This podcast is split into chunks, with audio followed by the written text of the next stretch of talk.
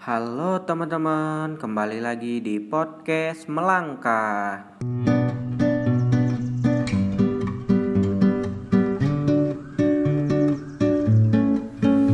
Oke teman-teman, kita bertemu lagi nih pada podcast Melangkah episode 6.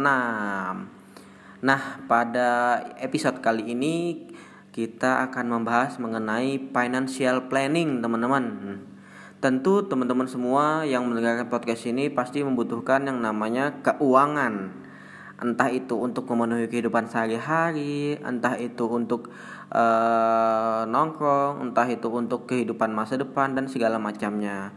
Dan juga teman-teman pasti memiliki yang namanya pemasukan, entah itu pemasukan dari orang tua, pemasukan dari bekerja, pemasukan dari hasil berwirausaha, dan sumber-sumber pemasukan pendapatan yang lainnya. Tentu kalau ada pendapatan pastinya ada pengeluaran. Nah, jadi financial planning di sini dibutuhkan untuk mengatur pendapatan dan pengeluaran teman-teman supaya uh, pendapatan tidak lebih besar daripada pengeluaran.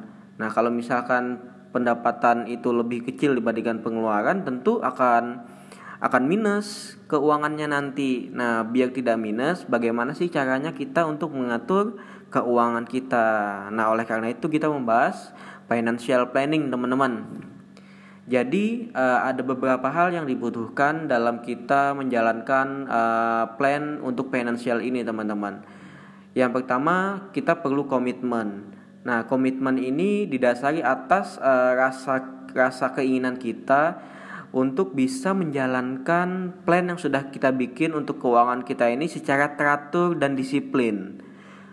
Jika kita sudah memiliki komitmen yang bagus untuk melaksanakan financial planning ini, maka diri kita akan secara otomatis uh, memiliki reminder bahwa uh, kita tidak akan uh, melewati atau mengacaukan financial planning yang sudah kita bikin. Nah, yang kedua yang kita butuhkan untuk menjalankan financial planning ini adalah ketelitian.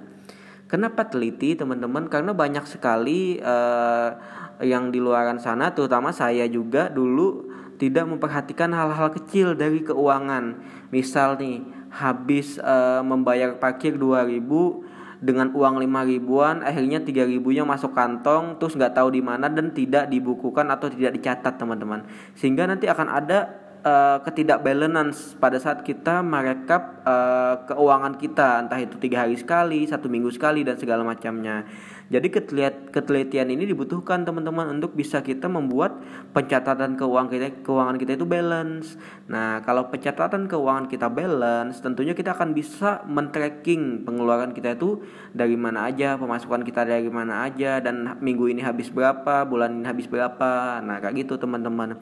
Kemudian yang ketiga adalah uh, rasa ingin uh, yang kuat untuk menabung.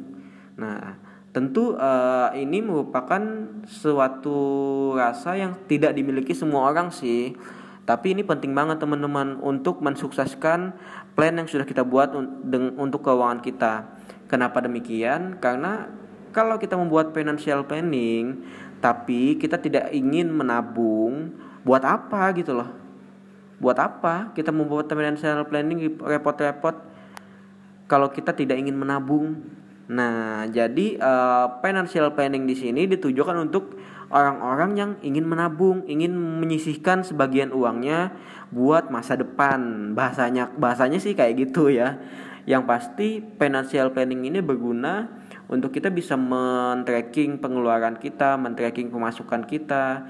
Kemudian yang kedua juga berguna untuk kita bisa memanage keuangan kita dengan baik sehingga kita bisa menyisihkan uang kita entah itu untuk menabung traveling, menabung menikah, menabung untuk keperluan sekolah anak dan keperluan-keperluan lainnya. Kemudian yang ketiga adalah melatih diri kita untuk disiplin, teman-teman Nah, disiplin itu dimulai dari diri kita pribadi. Nah, jika diri kita sudah disiplin, maka itu akan berdampak ke segi kehidupan kita yang lain, entah itu disiplin dalam hal waktu, disiplin dalam hal, hal bergaul, disiplin dalam bekerja dan lain-lain. Jadi uh, setelah tadi kita membahas mengenai uh, tetek bengek financial planning, jadi gimana sih uh, membuat financial planning yang bagus itu? Nah, untuk membuat financial planning yang bagus, menurut pengalaman saya, kita membutuhkan uh, beberapa hal nih, teman-teman. Yang pertama tentu buku catatan. Buku catatan ini juga bisa di, menggunakan smartphone teman-teman. Nah, jadi buku catatan ini kita peruntukkan untuk mencatat setiap pendapatan dan pengeluaran yang kita keluarkan bukan berarti kita men, apa ya kayak pelit ya. Bukan. Ini adalah untuk men-tracking bagaimana keuangan kita keluar dan keuangan kita masuk. Kemudian setelah kita mencatat keuangan kita nanti per beberapa hari kita rekap nih. Kita rekap. Nah, setelah kita rekap, tentu kita akan memiliki rekap rekapan kan pendapatan dan uh, pengeluaran kita. Nah, setelah kita mengetahui uh, berapa sih pendapatan, kemudian berapa sih pengeluaran kita selama kurun waktu tertentu, maka selanjutnya kita bisa menentukan porsi untuk keuangan kita. Misal, uh, kita mempunyai uh, gaji sekian juta. Kalau kita hitung persentasi ya 100% dari gaji kita. Nah, karena kita sudah memiliki finansial yang baik sebelumnya, kita bisa membagi porsi-porsinya, misal 40% untuk kebutuhan kita sehari-hari. Kemudian 20% misalkan untuk kita menabung. Kemudian 20% untuk uh, kita bersenang-senang, untuk hangout, untuk segala macamnya. Kemudian 10% untuk kita bersedekah, beramal, berbagi Kemudian 10 persennya lagi kita bisa alokasikan untuk dana tidak terduga atau dana darurat. Nah, saya akan membahas nih masing-masing dari uh, bagian presentasi tadi. Misalkan 40% untuk ke kebutuhan sehari-hari. Nah, kita dari mana dapat uh, data 40% ini ya tadi dari awal kita memplanningkan keuangan kita dari hasil pencatatan kita tadi dari hasil rekapan kita tadi.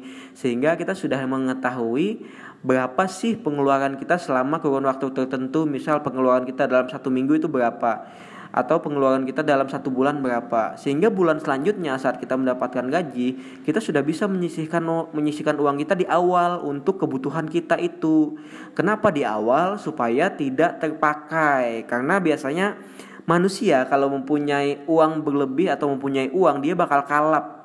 Nah inilah pentingnya financial planning teman-teman.